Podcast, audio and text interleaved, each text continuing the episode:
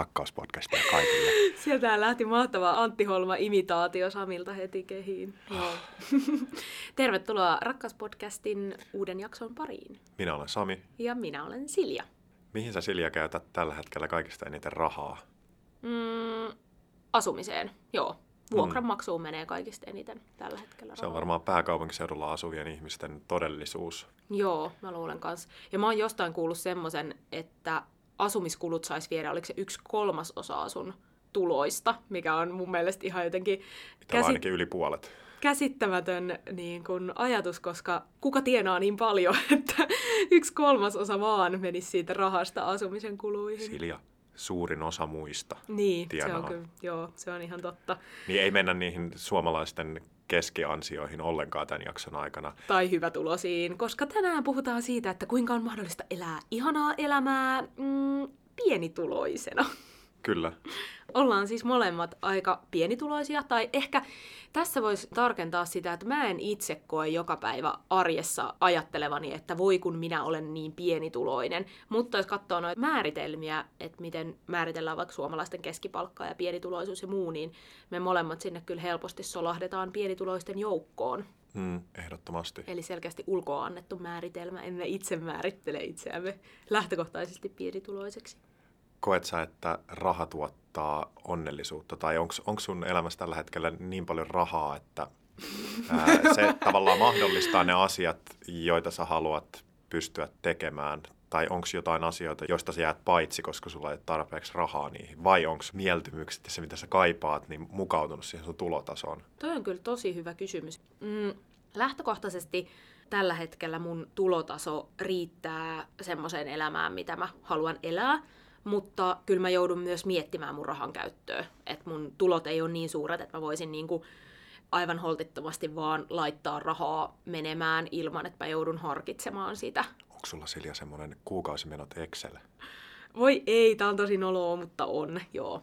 Mutta siis mä oon havainnut sen tosi hyväksi, koska just kun tekee freelancerina töitä ja vaikka on semmoisia tiettyjä duuneja, mistä tulee yleensä saman verran kuussa suurin piirtein, mutta sitten kun kuukaudet myöskin keskenään vaihtelee aika paljon, niin mä oon kokenut sen tosi hyväksi tavaksi, että mä vähän kirjailen ylös, että mistä tulee minkäkin verran rahaa ja mitkä on taas sit mun menot koska ne menot yleensä pysyy kuitenkin kuukaudesta toiseen samana, että just vuokra ja bussikortti ja mm, mm. laskut ja ruokaa menee suurin piirtein saman verran. Täytyy tunnustaa, että mulla ei ole Exceliä, mutta mulla on kyllä kännykän muistiinpanot sovelluksessa ihan samalla tavalla listattuna Joo, tulot kyllä mä jo, joka, päivä, joka päivä, kun joka vuosi pyrin ikään kuin päivittämään sen listan vastaamaan, tai aina jos muuttaa uuteen asuntoon, niin päivittämään sen listan ajankohtaiseksi. Vaikka mä oon niin suunnitelmallinen ihminen kuin ehkä, ehkä sinä, niin en ole ikinä ollut silleen talouteni suhteen retuperällä, että... Pikavippeihin ei ole tarvinnut tukeutua. Ei ole, ei ole tarvinnut. Kerran no. on joutunut turvautumaan opintolainaan hei, se ei ole mitään turvautumista, koska opintolaina on niin normaali, tai että suurin niin. osa nostaa opintolainaa, että se on jopa ihme, että sä oot nostanut vaan yhtenä vuonna. Joo, se oli vaihdon aikana. Toikin on hyvä huomio, että sä oot ollut siis vaihto-opiskelemassa silloin, eli käytännössä et varmaan tehnyt töitä siellä Joo, ollessa. silloin ei pystynyt. Niin.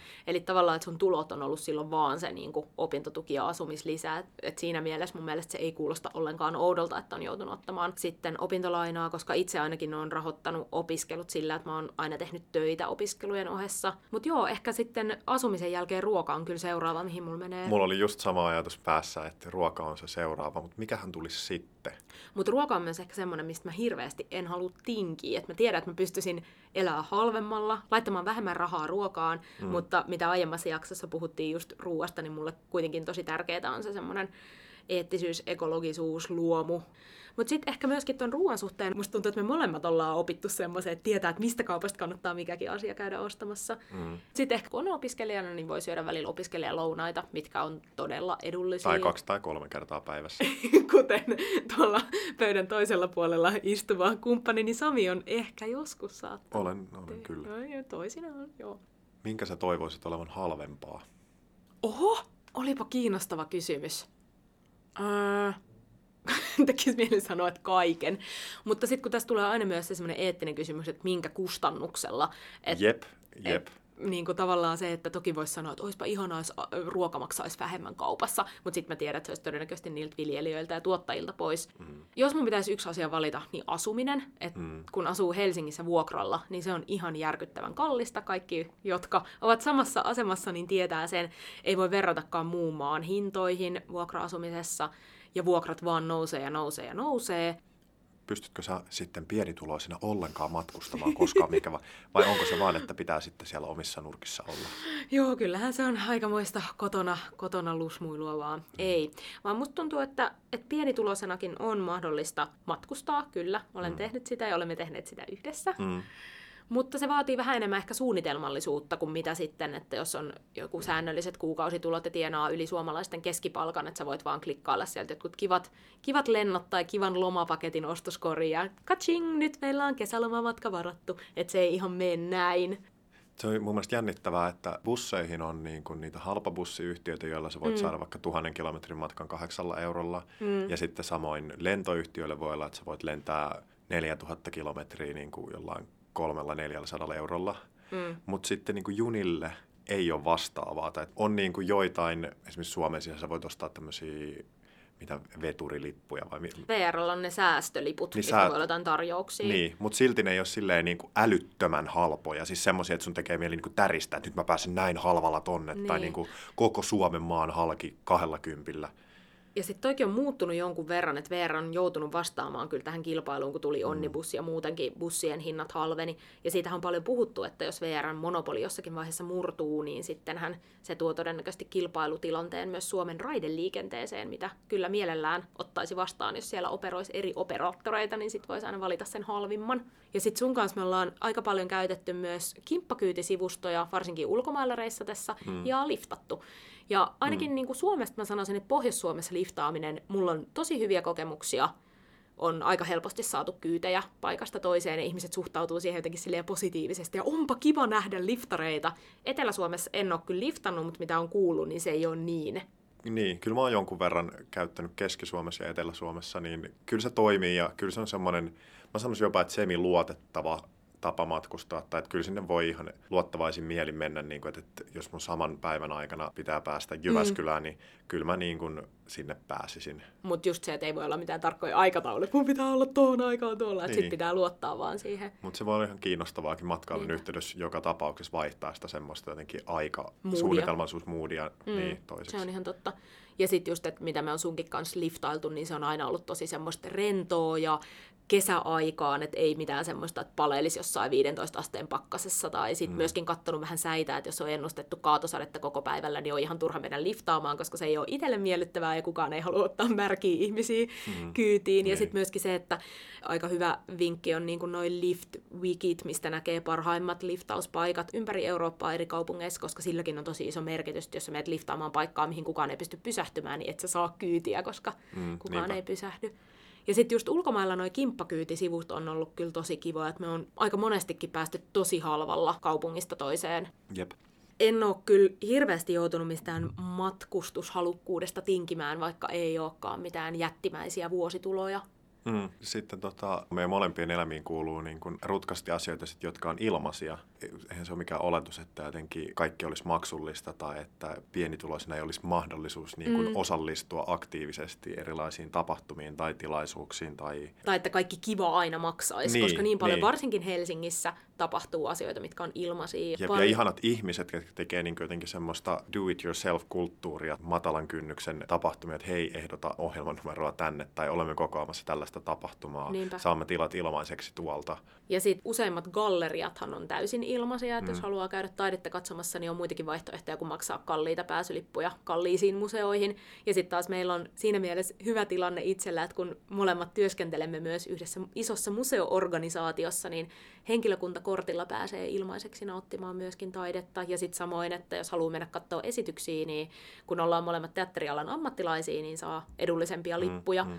Että se on myös semmoinen, että, että välillä aina unohtaa ikään kuin sen, että ai niin totta, että kun nämä asiat, mitkä on myös samaan aikaan mun työtä, niin on toisille ihmisille vaan semmoinen jotenkin huveja, jotka maksaa tai tietynlainen kulutusporsaan reikä. Ja sitten kun tajuaa, että pääsee monissa asioissa itse aika paljon edullisemmin, niin se on myös semmoinen hyvä puoli. Jep, ja aika paljon se on myös kiinni semmoisista niin verkostoista, että kun on verkostoitunut ihmisiä, jotka järjestää paljon tapahtumia, niin sitten myös tulee paljon kutsuja mm. ensi-iltoihin tai avajaisiin tai, mm, tai johonkin mm. tämmöisiin, hei meillä on keikka tuolla ja näin. Niinpä. Mm. Ja sitten myöskin kyllä mä väittäisin, että Facebook on siinä mielessä kyllä kätevä, koska sitten sä näet heti, jos joku sun kaveri on klikannut jotain kiinnostunut tämmöisestä tapahtumasta, niin sitten sieltä pystyy bongailemaan niitä ilmaisia tai hyvin edullisia tapahtumia, mitä ei välttämättä muuten tuliskaan tietoon, että hei tämmöinen edes on tänään tai huomenna tai ensi viikolla. Ja sitten tosi paljon Helsingissä musta varsinkin kesäaikaan tapahtuu ilmaisia tapahtumia,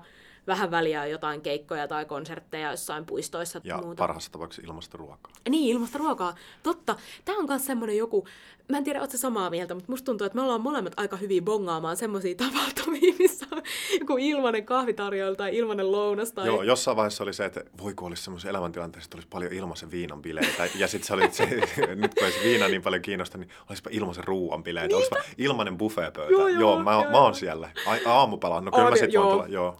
Ihan ehdoton, joo, se on kyllä hauska. Ja sitten ehkä jossain vaiheessa just havahtu myös siihen, että mitä me puhuttiin meidän festarijaksossa, että kun on ollut paljon talkoolaisena, niin usein talkoolaisille tarjotaan sitten karonkka-tilaisuus mm, festarin mm, päätteeksi. niin tärkeää. Ilmasta ruokaa ja no okei, okay, niille, ketkä sitä haluaa sitä viinaakin kitata, niin sitäkin löytyy. Mutta että on tavallaan päässyt sinne just, että mitä joskus miettii, että wow, että joskus, joskus saisi tämmöistä.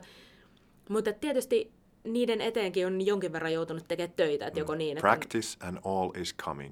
Joo, että joko on ollut talkoolaisena jollain festarilla ja sitten se on ikään kuin se sun kiitos siitä, että hei nyt meillä on hyvät bileet, täällä on ilmaiseksi tarjolla.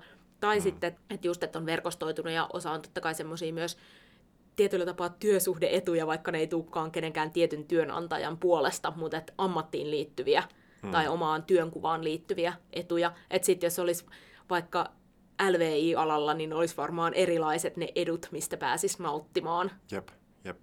On kyllä tykästynyt tosi paljon niiden töiden, joita tekee mukana tuleviin tämmöisiin mm. lieveilmiöihin. Ne on hirveän miellyttäviä mulle niin myös, niin kun, joo, ne on tärkeitä. Niinpä. Tällä kun puhuu rahasta ja pienituloisuudesta, niin sitten täytyy myös ehkä puhua työstä siinä ohessa. Minkälaisia valintoja sä teet liittyen sun töihin? Mä ainakin ajattelen, että kun mä käytän mun aikaa, tai no tietyllä, tietyllä tavalla niin kuin aika on rahaa, tai mm. niin kuin mun aika on rahan arvosta, jos mä niin kuin annan sitä mun aikaa jollekin toiselle. Tai työprojektiin. Niin, työprojektiin. En tarkoita, että niin kuin ihmisten kanssa... Sori, niin, mulla ei varaa nähdä sua. niin, minkälaisiin valintoihin tämä tällainen ajatus, tai jatkossa tämmöisen ajatuksen, ja minkälaisiin tilanteisiin se on sua johtanut? Hmm. No Ot, ehkä... Otatko niin kuin kaiken työn vastaan, mitä sulle tarjotaan? No en. Niin. Että kyllä se pitää ensinnäkin olla mulle kiinnostavaa, jollain tapaa mun osaamisalueita vastaavaa tai niitä vähän silleen lempeästi haastavaa. Mm. Ja siitä pitää tulla kohtuullinen korvaus. Ei jotenkin niin, että, että mä olisin silleen, että joo, pitää olla ihan törkeät palkat, että mä lähden tekemään yhtään mitään, ei niin. Mm. Mutta myöskin, että en mä halua lähteä polkeen alan hintoja. Tai että koska sitten, että aina jos löytyy joku, joka tekee töitä liian halvalla, niin sitten se vaikuttaa niiden muidenkin ihmisten työtilanteeseen, jotka samalla alalla operoi. Että sitten aina silleen, että no ei, me otetaan joku vähän halvempi. Ja sitten jos löytyy aina joku halvempi, niin niin kauan ihmisille ei makseta tarpeeksi. Mm. Että kyllä mä toki mietin, mietin aina, että minkälainen palkkaus mistäkin asiasta on tulossa ennen kuin sitoutuu mihinkään. Ja välillä on tilanteita, missä siihen ei voi val- vaikuttaa itse, että ne menee jonkun Tessin tai niin, Tessin mukaan. Hmm. Ja silloin pitää vaan jotenkin niellä se, että okei, tästä on nyt tulossa tämmöinen liksa, ja tämä duuni olisi tämä, että otatko tämän vastaan, ja sitten pitää jotenkin käydä itsensä kanssa läpi, että no onko tämä nyt mulle ikään kuin riittävä, onko mulla ajallisesti resursseja pistää tähän sen verran, mitä tämä vaatii, ja koenko, että mä saan siitä kohtuullisen korvauksen. Mm. Jep. Entä sä? Joo, mä kans pohdin just noiden asioiden lisäksi tälleen introverttina ja myös mm. niin kuin tämmöisen niin kuin rajallisen energiapankin omaavana ihmisenä, mm. kaikki me ollaan rajallisia sen suhteen, niin että mun täytyy miettiä, että minkä verran se työ kuluttaa siitä mun, siitä mun pankista energiaa. Ja mm. sitten mä mietin myös sitä saadun korvauksen suhdetta siihen, mm, että se ei, ole, se ei ole niinkään välttämättä aina kiinni tunneista, vaan se on se, että kuinka raskaalta se tuntuu. Ja liian kuormittavia tai raskaita töitä mä en pysty tekemään hirveästi, mm. vaikka mä saisin niistä niin, kuin, niin ruhtinaallisen korvauksen. Ja kyllä mä niin kuin pohdin, tähän on ensinnäkin tosi etuoikeutettu tilanne, että mä voin ylipäänsä pohtia ja kieltäytyä töistä ja mä voin mm. niin kuin valita esimerkiksi semmoiset työt, missä on mun mielestä liian pitkä työmatka tai että musta tuntuu, että mä en ole valmis matkustaa esimerkiksi 30 minuuttia enempää mun työpaikalle. Niin sä voit valita jättää ne pois. Niin, niin, mm. niin sitten mä voin sanoa, että mm, mm, ei mua kiinnosta, mm. vaikka mä teen tätä samaa työtä vähän lähempänä toisaalla, mutta mä en halua nyt yhdelle muulle päivälle töitä tuolta kauempaa, vaikka se olisi samaa mukavaa työtä. Mm. Ja sitten mä huomaan sen, että kyllä mä tietyllä tapaa myös ennakoin noiden töiden suhteen, että jos mä tiedän, että mulla on tulossa jotain vähän kiinnostavampia tai kivempia työjuttuja vähän myöhemmin, ja nyt tarjotaan jotain, niin sitten tavallaan on mahdollisuus myös siinä hetkessä kieltäytyä, koska tietää, että jotain muuta on tulossa, mm, mm. mistä ehkä ei välttämättä nyt makseta enemmän, mutta on jotenkin mielekkäämpi ottaa vastaan. Milloin sä oot tajunnut, että sulla on mahdollisuus vaikuttaa sun töihin, että sä ootkin ikään kuin siellä siinä päässä, että kuka voi tehdä niitä valintoja, että se ei olekaan enää sinä, kuka pyrkii ja sitten sulle annetaan, vaan missä vaiheessa on keikahtanut niin, että sulle tulee tilaisuuksia tai työtarjouksia, joista sä kieltäydyt tai jo- joihin sä sanot joo. Öö, pakko ehkä korjata sen verran, että en koe, että olisin itse nyt täysin vielä semmoisessa tilanteessa, että Joo. mun ei tarvitsisi koskaan hakea mitään töitä tai lähetellä mitään, hei, olisin kiinnostunut tyyppistä, koska kaikki mun työtilanteet elää usein puolen vuoden tai vuoden sykleissä. Mm. Eli että mä tiedän aina sen aikaa, että mulla on tietylle työnantajalle töitä. Niin mm. en voi ikään kuin tuudittautua semmoiseen, että nyt on semmoisessa tilanteessa, että voi vaan valkkailla mun työt ja puhelin soi joka päivä ja mua kysellään, että ei todellakaan. Joo, mä ehkä tarkoittanut semmoista, että nyt siellä joku tämmöinen skautti on etsi, että no, milloin saadaan Siljalle niin kuin niin, viikko niin, vapaaksi, joo, että päästään meidän projektiin. Ei, ei. Mutta siis Headhunter. musta tuntuu, että aina työt poikii uusia töitä, että monien työnantajien kautta saattaa sitten tulla ikään kuin että sä teet jonkun jutun, niin sitten tuleekin lisätarjoukset. Hei, meillä tarvittaisiin muuten nyt tämmöiseen juttuun, että kiinnostaisiko sua. Koska totta kai se on helpompaa, että on tuttu henkilö ja sä oot jo ikään kuin sisällä siellä paikassa, vaikkei se olisikaan fyysisesti edes sama paikka, missä sä sen työn suoritat, mutta tavallaan, että sä oot sen työnantajan palveluksessa ollut, ne ehkä tuntee sut. Ja... Ton takia mun mielestä on tosi tärkeää tehdä vaan niitä töitä, joita rakastaa ja joita haluaa, koska ne poikii uusia työtarjouksia. Ja mieti, jos olet tilanteessa, jossa teet ihan kammottavaa työtä, jota sä teet vaan rahan takia, ja sitten se poikii sulle lisää keikkaa siltä samalta alalta. Ja sitten sä jotenkin verkostoidut vaan yhä, yhä tiiviimmin mm. sille väärälle, väärälle sektorille, Joo. niin sieltä voi olla vaikea sitten päästä pois, kun tuntuu, että kaikki kontaktit ja kaikki työt ja osaaminen onkin yhtäkkiä sitoutunut siihen, mikä ei sua inspakkaan silleen niin, kuin, niin paljon kuin voisi. Joo, mutta jos mennään vielä takaisin tuohon pienituloisena elämiseen, niin onko sulla jotain semmoista, että jos sulla olisi enemmän rahaa käytettävissä, niin koetko sä, että, että sä olisit jotenkin onnellisempi, tai mihin sä käyttäisit sen ikään kuin ylimääräisen rahan? Joo, tulee heti mieleen se tutkimus, joka oli se, että raha kasvattaa onnellisuutta tai kokemusta onnellisuudesta sinne 60 000 euroon vuodessa asti. Ja, ja sen jälkeen ei ole enää niin kuin vastaavaa korrelaatiota, että jos tulee enemmän rahaa, niin sitten mm. onnellisuus ei kasva tai saattaa jopa tuottaa niin kuin ahdistusta, että no miten tämä mm. nyt sijoitetaan ja mm. miten tämä pitää pistää poikimaan parhaiten ja miten mä en menetä näitä jonkun veroasian takia tai mitä ikinä. Niin tälleen klikkiotsikkomaisesti niin kuin viittaa nyt tähän tutkimukseen. Mutta ähm, mä en tiedä, niin kuin, mihin tuommoinen esimerkiksi tutkimus sitten pohjautuu, että onko siinä taustalla semmoiset oletukset, että ihmiset tarvitsee esimerkiksi telkkareita tai sohvia tai, tai elektroniikkaa, mopoja, skoottereita, riippuliitimia, droneja. Onko tuossa sisään kirjoitettuna tuommoinen oletus, että sitten niin kuin sijoitetaan esineisiin ja tavaroihin, jotka tuottaa onnellisuutta, koska jos mulla olisi rahaa ja kysyt, että mitä mä sen käyttäisin, niin sitten mä ehkä tekisin asumisesta itselleni mukavaa ja ilmasta. Eli, eli se tarkoittaa sitä, että mulla olisi varmaan sitten se niinku ostettu asunto. Hmm. Mutta sitten sit siinä on taas... Niin sehän on ilmasta. niin, No Vai joo. ajattelit sä, että jos tulisi joku lottovoitto, että voisi vaan niinku kerralla niin, ostaa mä, velattoman asunnon? Niin, mä herkuttelin tämmöisellä, mm, tämmöisellä ajatuksella. Mä ajattelen silleen, että jos sun kuukausitulot vaan nousisi. Jos sulla olisi vaikka 200 euroa kuussa enemmän rahaa käytettävissä, hmm, 200 euroa enemmän. Hmm, toi on ongelmallista siinä mielessä, että jos mulla on semmoista niin kuin löysää, just tuommoinen ylimääräinen 200 euroa ja mulla ei mitään, niin kuin, mihin mä tarviin sen, niin sitten mun elintaso aika paljon elää sen kanssa yksi yhteen, että kuinka paljon mulla on rahaa, niin sitten se tulee niin kuin menemään. Mutta on... mihin se menee? Se kiinnostaa. Mihin sä käyttäisit sen no, ylimääräisen rahan? Jos mä en käyttäisi sitä tietoisesti, niin sit se vaan menisi kymppi tonne, kun mä syön ulkona, vaikkei ole mitään tavallaan syytä juhlia ulkona syömällä. Tai aah, no pari alkoholitonta olutta nyt kun mä menen tonne. Tai ähm, mä en ikinä osta kirjoja, mutta mä voisin ostaa jonkun niinku uuden kirjan, josta mä tiedän, että on tulossa hirveät jonot kirjastoon, mm. varsinkin kun siitä on tullut nyt se hyvä arvostelu Hesariin. Ähm, niin, se menisi pikkusummina jonnekin. Mm.